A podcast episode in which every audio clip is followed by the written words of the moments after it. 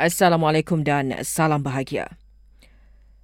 Kerajaan Sarawak mengisytiharkan pergabungan selama dua hari bermula hari ini. Ia sebagai menghormati pemergian bekas yang dipertua negeri Tun Abdul Taib Mahmud yang meninggal dunia sekitar jam 4.30 pagi tadi. Allahyarham diberita menghembuskan nafas terakhir pada usia 87 tahun di sebuah hospital swasta di ibu negara.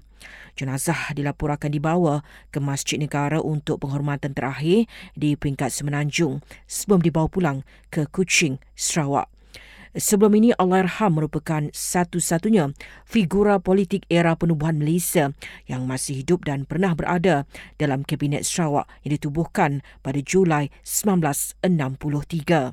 Sepanjang hayatnya, beliau pernah menjawat jawatan Ketua Menteri Sarawak selama tiga dekad, juga Menteri Perusahaan Utama, Menteri Pertahanan dan Menteri Wilayah Persekutuan.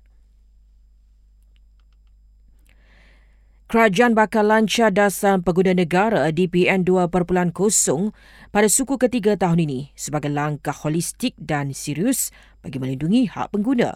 Kementerian Perdagangan Dalam Negeri dan Kos Sara Hidup juga mempelawa pelbagai pihak untuk kemukakan syur mengenai DPN 2.0 sehingga 15 Mac ini.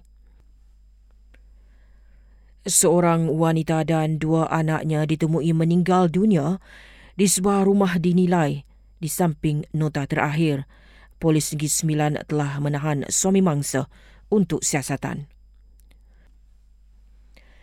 Sebuah firma keselamatan global jangka ancaman serangan cyber di Malaysia terus meningkat tahun ini membabitkan organisasi yang menguruskan data pribadi dalam industri kewangan dan telekomunikasi.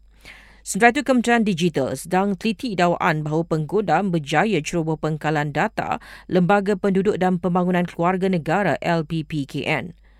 Dan WHO memaklumkan bilangan kanak-kanak yang mengalami kekurangan zat makanan di Gaza meningkat dengan mendadak akibat serangan berterusan Israel.